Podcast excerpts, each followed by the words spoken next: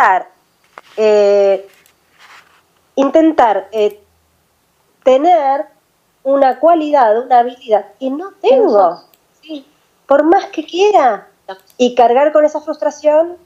Bueno, entonces la, idea del programa de hoy es eh, preguntarnos estas cosas con una teorización puntual, ¿no? Sí, hay, específicamente hay quienes trabajaron sobre esta temática, eh, que es, mucho más amplia, en realidad esto fue como un esbozo. Apenas casero de eh, una problemática eh, que se llama el complejo de Jonás. ¿no? Esto fue ideado por Abraham Maslow, que este, en su momento hablaba de el despliegue hacia el, camino hacia la autorrealización, ¿no? como la máxima aspiración y necesidad humana.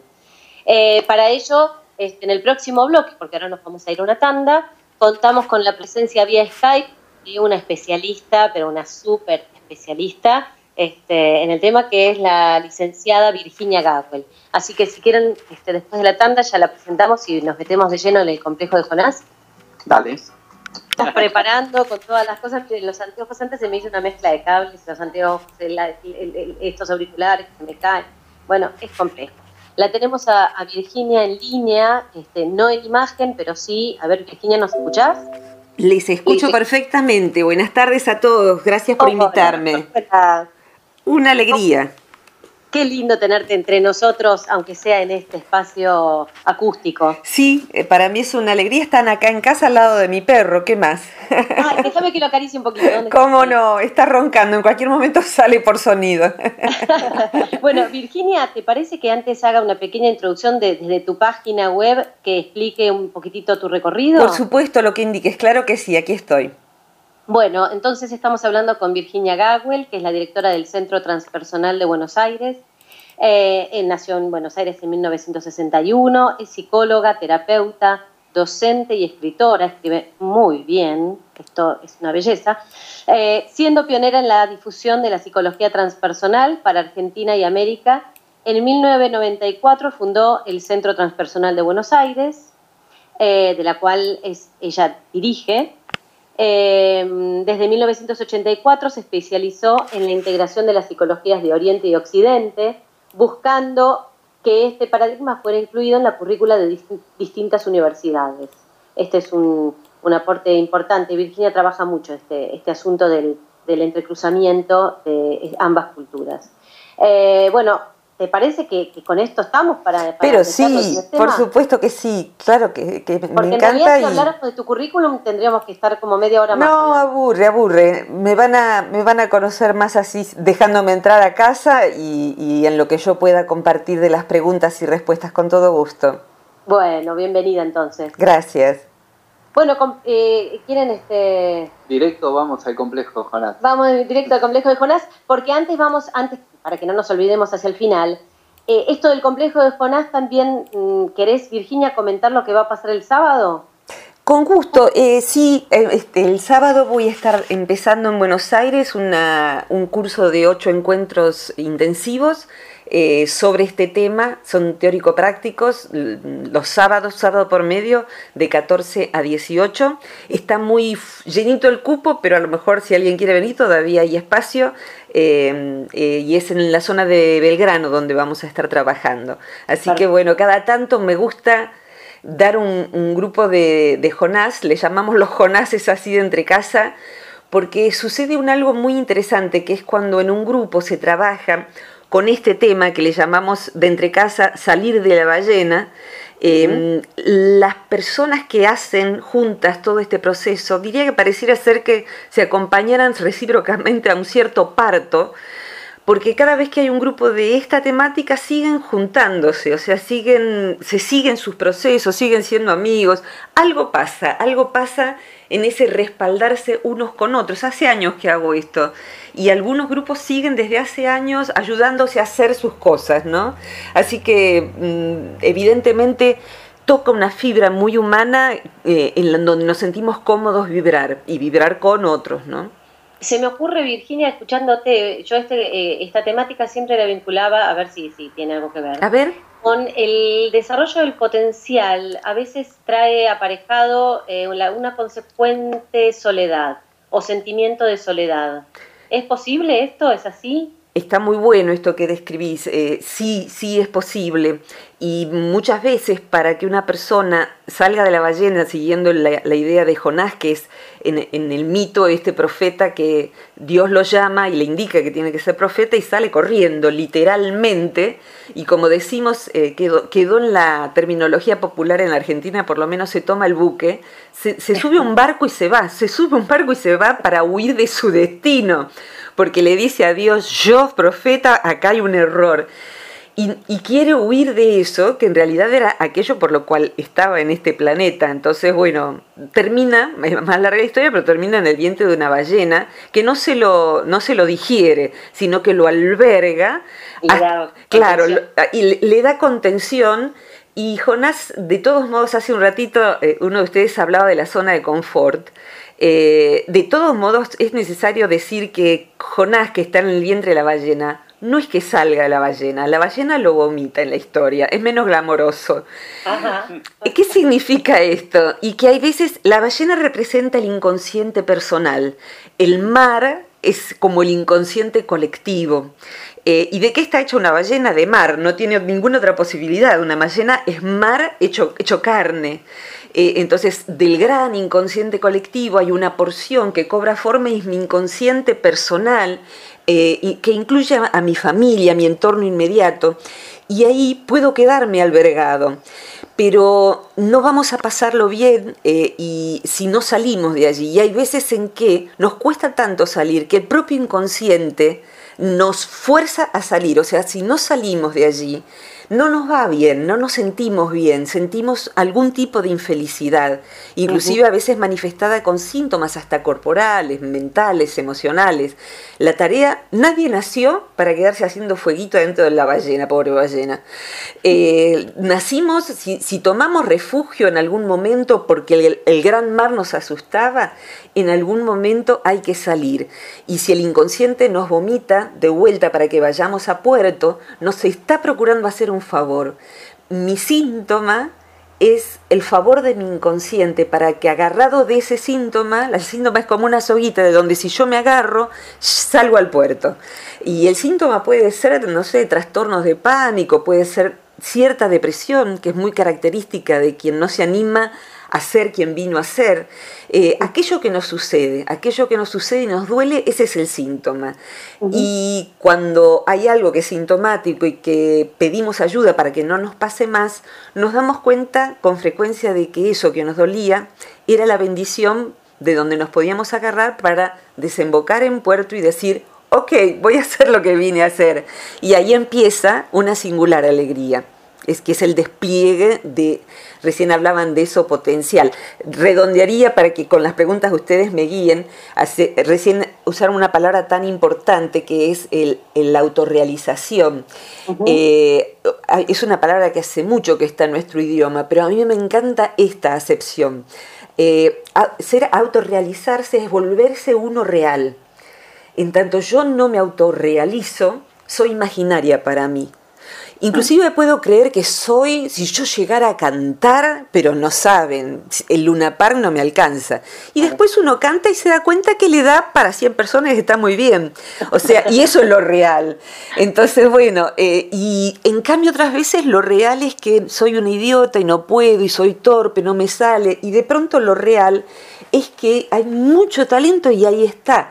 Entonces, en tanto yo no me manifiesto, no soy real, me imagino que voy a hacer una cosa y terminaré siendo otra cuando finalmente me manifieste.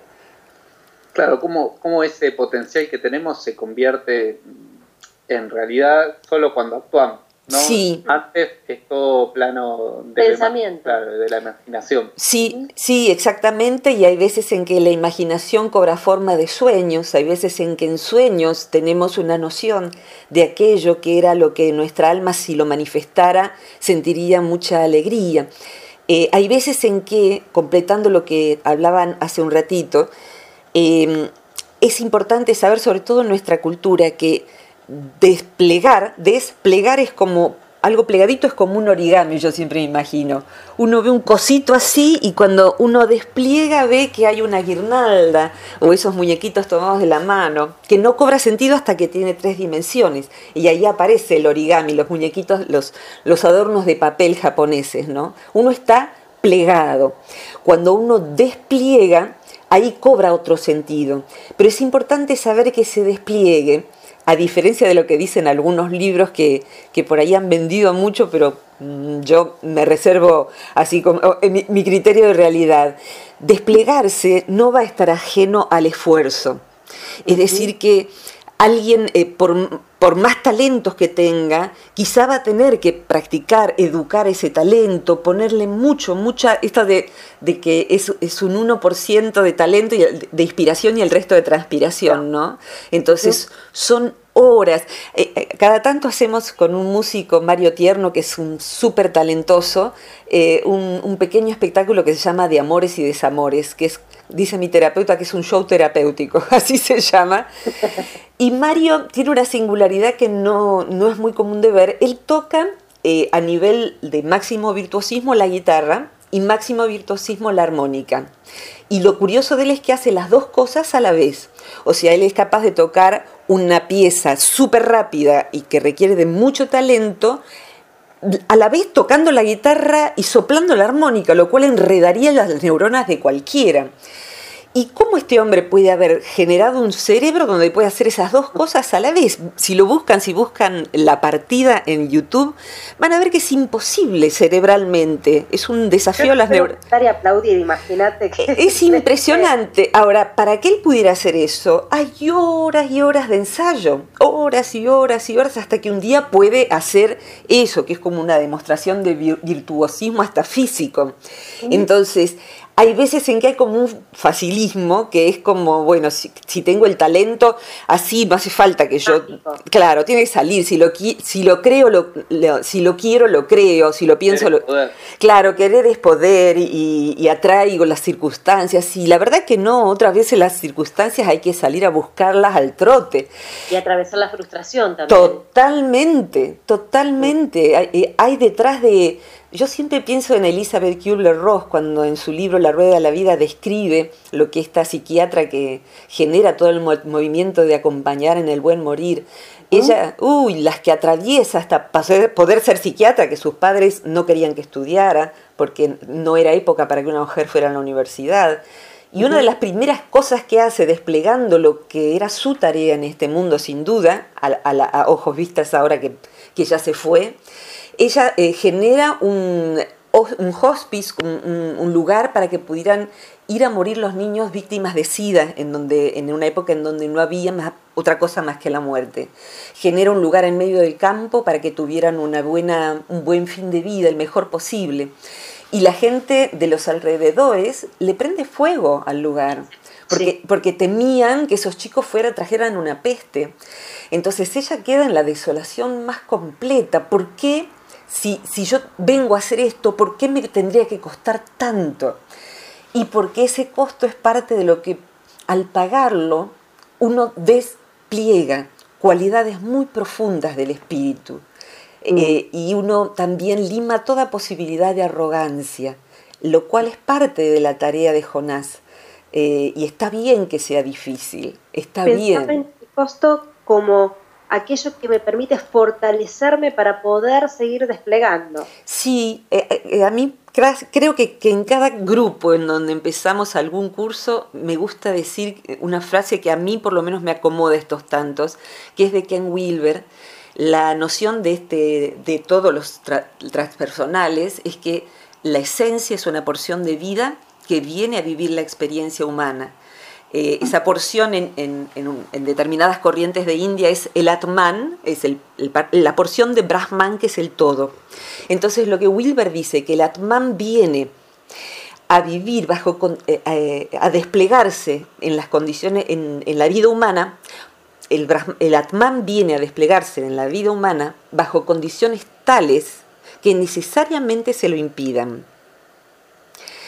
Y esa idea de decir, ay caramba, entonces no es solo yo. es así, este juego es así, esto que a mí me cuesta, pero amo hacerlo, pero es difícil ganar, ganarme la vida, es difícil insertarme en el medio. Esto que es el impedimento es parte de la tarea, el impedimento es parte, es como voy a sacarle músculos al espíritu atravesando el impedimento. No tenía por qué ser fácil. Si me es difícil, ah, era así nomás, no se preocupen, más o menos eso. Virginia, varias veces nombraste esto de, desplegar lo que somos, de, eh, del llamado, de lo que...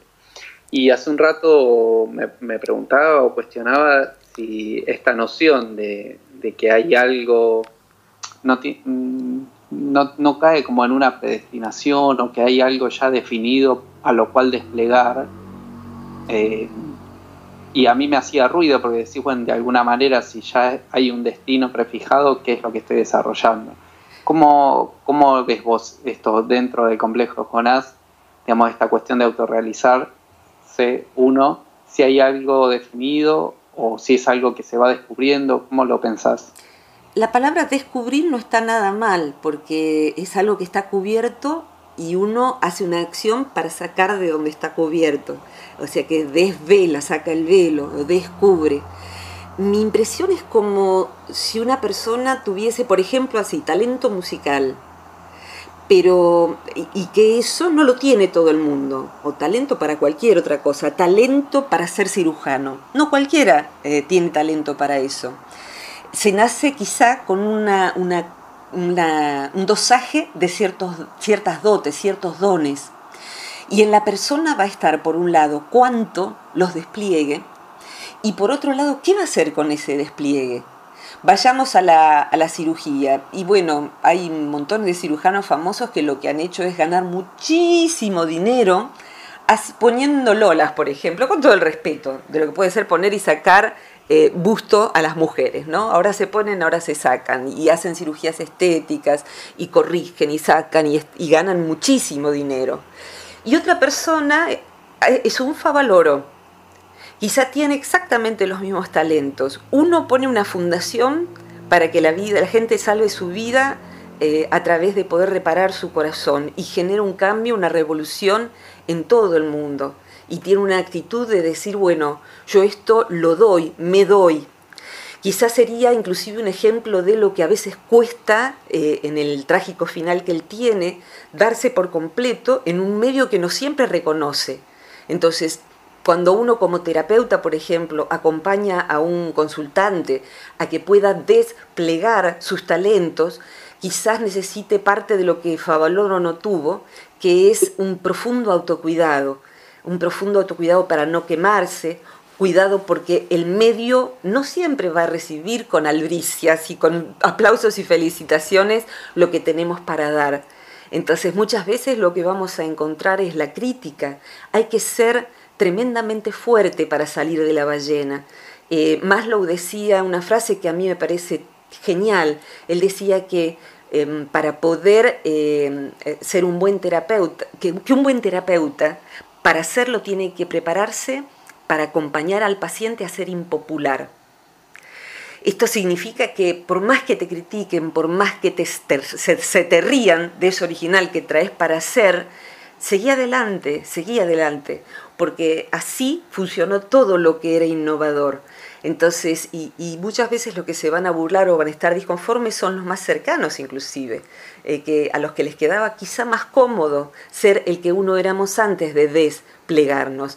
Entonces, desplegarse va a requerir de mucho valor, eh, hay, un, hay un poema precioso de, Atahualpa Yupanqui que es El destino del canto, lo recomiendo, cada tanto lo, es muy, muy largo para recitarlo completo, pero hay un momento en donde a don Atahualpa dice, puede perseguirte la adversidad, aquejarte el mal físico, desconocerte el medio, empobrecerte el mundo, pueden burlarse y negarte los otros, pero es inútil, nada apagará la lumbre de, su de tu antorcha porque no es solo tuya. O sea, darse cuenta de que eso que tengo, tengo que tener el valor de desplegarlo, aunque los demás se burlen, aunque haya dificultad económica, aunque haya que hacer sacrificios, porque solo puedo darme en todo lo que yo soy, no tengo otra cosa. Y si no me doy en lo que soy, ¿en qué me voy a dar? Pero hay un momento en donde ese darse, aunque sea bajo la adversidad, produce la mayor felicidad que un ser humano pueda tener. Eh, el irse de este mundo y el transitar este mundo sin la sensación de qué lástima que no hice tal cosa. Si hubiera hecho, Si hubiera hecho, exactamente, si hubiera hecho.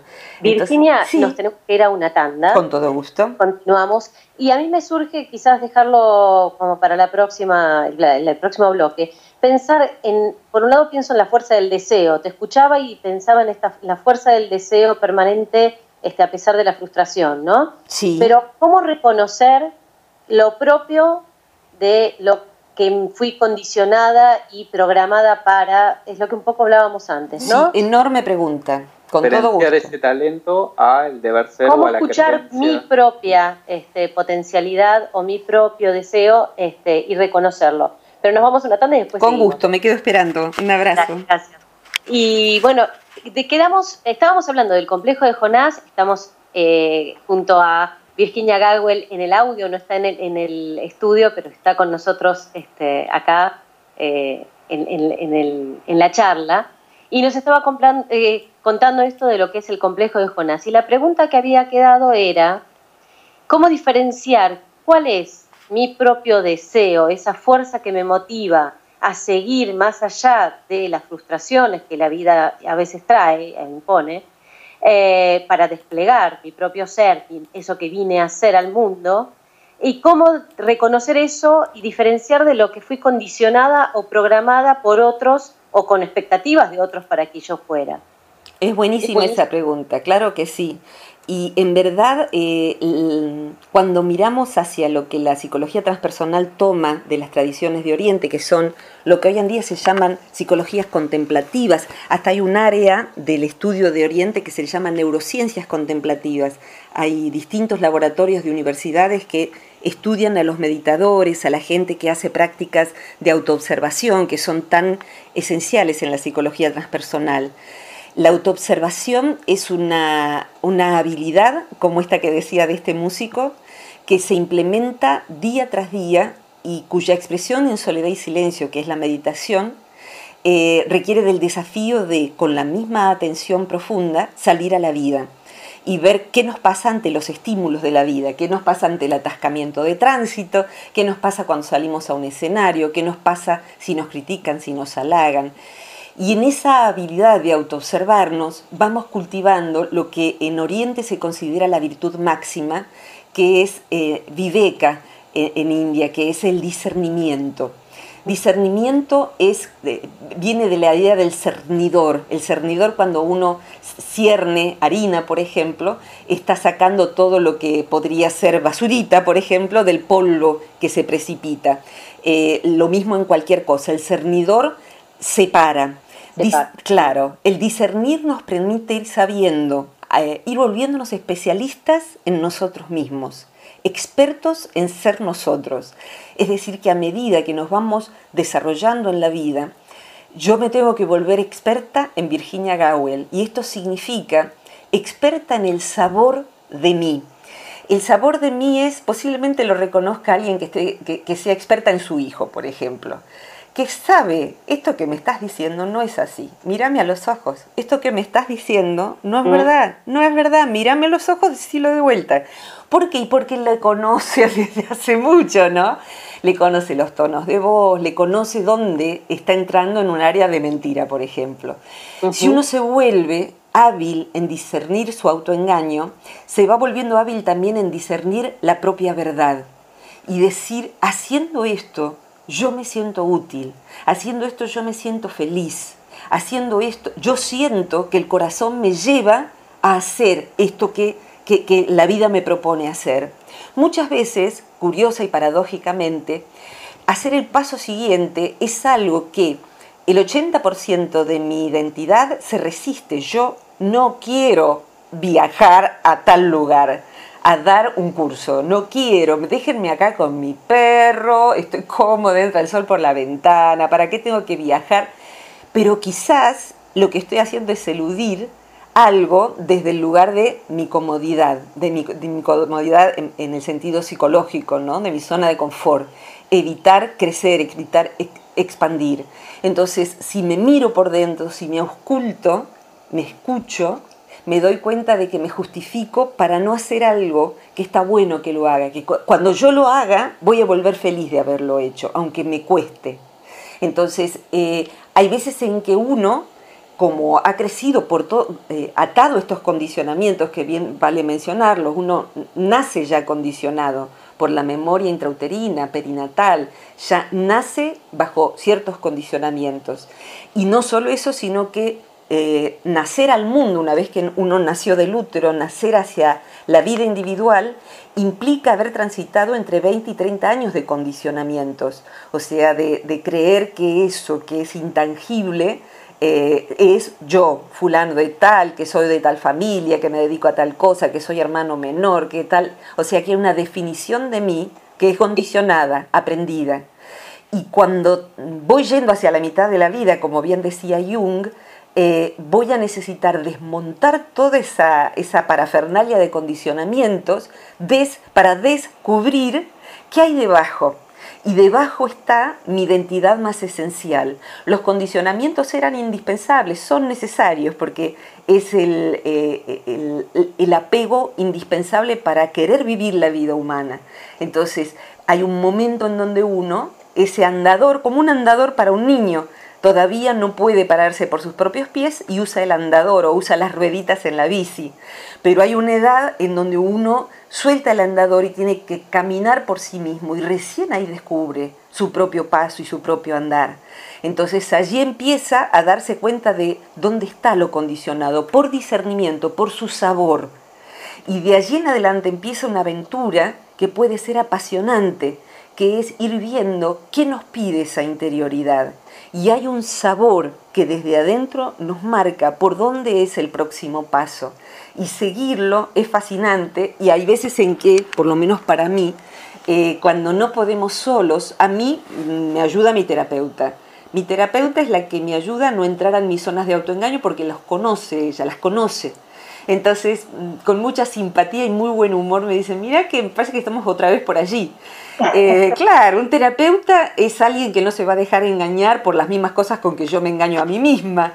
Entonces me va, me va a avisar, me va a advertir, me va a, a, veces a, a, empujar un poquitito para que vaya donde mis condicionamientos hacen que yo tema ir. Y se vuelve algo muy interesante eso, muy interesante de indagar. Yo te escuchaba hablar y estaba registrando qué me iba pasando, ¿no? Sí. Este, y te escuchaba y tenía dos cosas que digo, ¿lo interpreto como una paradoja o no? Porque por un lado es como una emoción de decir, sí, hacia ahí, eso quiero descubrir, eso donde yo vibro, donde yo sé que, estoy, que soy plena haciéndolo. Y por el otro lado, una parte mía que decía, ay, no, no, no, no, no, no, no, no, porque implica dar un salto y me da vértigo. Totalmente. Fíjate que Maslow le llamaba de otra manera el complejo de Jonás cuando lo describía, decía no solo miedo a los propios talentos, él decía miedo a la propia grandeza. Mm. Entonces da vértigo, además, para los que tenemos una instrucción del espíritu y de la psicología, lo que tememos, una de las cosas que tenemos, tememos inclusive, y está bien tenerle respeto, es al propio ego. Porque mm. creo que todos hemos padecido a gente brillante que sí está desplegada, pero que se desplegó junto con ella un ego monstruoso. Entonces sí, es como, músico, como actriz o como médico, como lo que sea, genial como escritor, pero la verdad como persona es tan pedante que lo último que yo quiero es llegar a ser como eso. Entonces, es ese ego como la trampa, ¿no? Es, es, la trampa. Despliego y vuelvo otra vez en el círculo a que esa trampa del ego me vuelva a parar en un lugar donde tengo que volver a trabajar ese despliegue. Sí, es, es, una de las trampas y está muy bien tenerla en cuenta. Fíjate vos, eh, hay una película que posiblemente ya pasaron muchos años, ahora sería medio lenta, que es Pequeño Buda. Yo la vi muy siendo joven, jovencita, y recuerdo que allí se grafica cómo se, se ilumina Siddhartha Gautama, que entre otras cosas, bueno, hay soldados que le disparan flechas y, mujeres que lo quieren tentar, todo, todo en el plano de lo imaginario, de, de lo metafórico. Y el desafío final es que eh, se vuelca un cántaro con agua y allí en el espejo del agua él se asoma a ese charco que queda con agua y se ve a sí mismo, como en un espejo, entonces se da la mano a sí mismo. Para los que quieran imaginar es Kenny Reeves, el de Matrix, el, actor, se da la mano a sí mismo y saca del charco a, una, a un gemelo idéntico y se mira a los ojos ya tridimensionalmente y se da cuenta de que eso no es sí mismo. Entonces le dice, divino arquitecto, le dice, eh, Dios de mi ego, ¿no? ¿no? No eres mi sí mismo, eres mi ego. Y ahí, en la película, eso que, parecía tan bello como es ese Siddhartha, se vuelve un hombre de las cavernas enfurecido, que grita y que tiene una voz así, una cara peluda y horrible, porque el ego es lo más primitivo que tenemos. ¿Qué significa esto? Y que en el despliegue la trampa final es confundir al sí mismo con el ego. Lo que se está manifestando es el ego y creemos que es el sí mismo. Y ahí adviene algo que cuando vemos todo el despliegue de Jonás es uno de los estadios del trabajo sobre sí, que es esto es mi ego, no es mi sí mismo. ¿Cómo lo reconozco? Tengo que verlo porque el tema no es luchar contra el ego, el tema no es aniquilar el ego, que son malas traducciones de libros que vinieron de Oriente. Aniquilar el ego es como decir, bueno, hagamos esto y cortémonos los cuatro dedos de la mano izquierda. Aniquilar el ego es aniquilar un pedazo de mi cerebro, yo no puedo aniquilar mi ego. Lo que puedo es reconocerle el sabor otra vez y decir, uy, acá está mi ego. ¿Y qué hago con eso? Y a lo mejor supongamos que uno fuera un artista de los tablados, bailarina, por ejemplo, bailarín. Y bueno, se siente eh, feliz danzando, se siente feliz convidando ese arte, se siente feliz y la gente se emociona. Termina y le pasa algo que es de naturaleza mixta, es decir, una parte de su ego compensa todo el amor que no recibió de la infancia, se siente que vale algo, etcétera, etcétera, y otra parte que es más del orden de su ser, siente que está en el cielo, que está feliz porque la gente se va con una sonrisa a dormir, que pudo desplegar su interioridad, que pudo ser libre, que pudo ser niña arriba del, escenario. Entonces, necesitamos para poder desplegar eh, lo que somos, admitir nuestra naturaleza mixta, o sea, no hacer lo que vinimos a hacer por temor a que sea desde el ego, va a hacer que nunca hagamos nada, porque el ego está dentro nuestro. De hecho, en Oriente muchas veces hay cuentos donde el maestro, para poder ayudarle al discípulo a que eh, reconozca su ego, le da alguna tarea en la que se va a lucir. Entonces en ese lucimiento es donde va a reconocer el ego. Una cosa es ser el último monje que lava las ollas del monasterio y de pronto viene el maestro y le dice, ¿cómo has avanzado, pequeños saltamontes? A partir de ahora te nombro el monje más evolucionado de aquí y vas a recibir a los primerizos. Peínate, ponte este sallo color naranja que es del próximo nivel de conciencia. Y ahora, ahora sí te quiero ver. Porque mientras fregaba las ollas estaba amortiguadito el ego, como con sordina. Pero ahora te han dado un cargo, te han peinado, te han puesto otra ropa y te han dicho que eres evolucionado. A ver, a ver quién sos ahí. Y ahí es donde se va a salir lo agazapado. Y es muy interesante, porque ahí es donde está para verlo. Y en, en nuestra educación nos hemos criado para sentirnos mortificados de si aparece el ego. Y en verdad es necesario verlo para poder domesticarlo. Si el Me ego... resonando la, la importancia de la autoobservación plena y constante, ¿no? Como es algo que, que, gira en torno al programa, ¿no? Programa tras programa. Todo el tiempo. Autoobservación, contacto. Totalmente. Eh, eh, te diría que es la, la, gran, la gran herramienta, es la autoobservación, porque es la que permite saber qué es qué es decir, desde la psicología transpersonal, desde entrenar a un terapeuta a, lo que el terapeuta puede brindarle a un paciente o uno que se entrena en lo que fuere que tenga que ver con lo transpersonal, eh, la primera herramienta de la psicología del espíritu es desarrollar una atención que tiene estas cualidades, cada vez más continua, Es decir, que nos acordamos ahora y después nos acordamos de observarnos a la noche. Tuvimos cuatro horas paveando, como decimos en, argentino. Nos olvidamos totalmente de nosotros mismos. Bueno, cada vez es más continua, cada vez nos acordamos más seguido. mira, como nos pasa con absolutamente todos los invitados. Se nos venció el tiempo, claro. Ay, pero sí, nos quedaríamos escuchándote horas. La seguiremos y yo me quedo hablando horas, que lo que es peor. bueno, este, esperamos contar con, con vos nuevamente este, en otro encuentro. Eh, invitamos a la gente que entre a la página del Centro Transpersonal de Buenos Aires para interiorizarse más de este taller como de tantas actividades que ofrece el centro.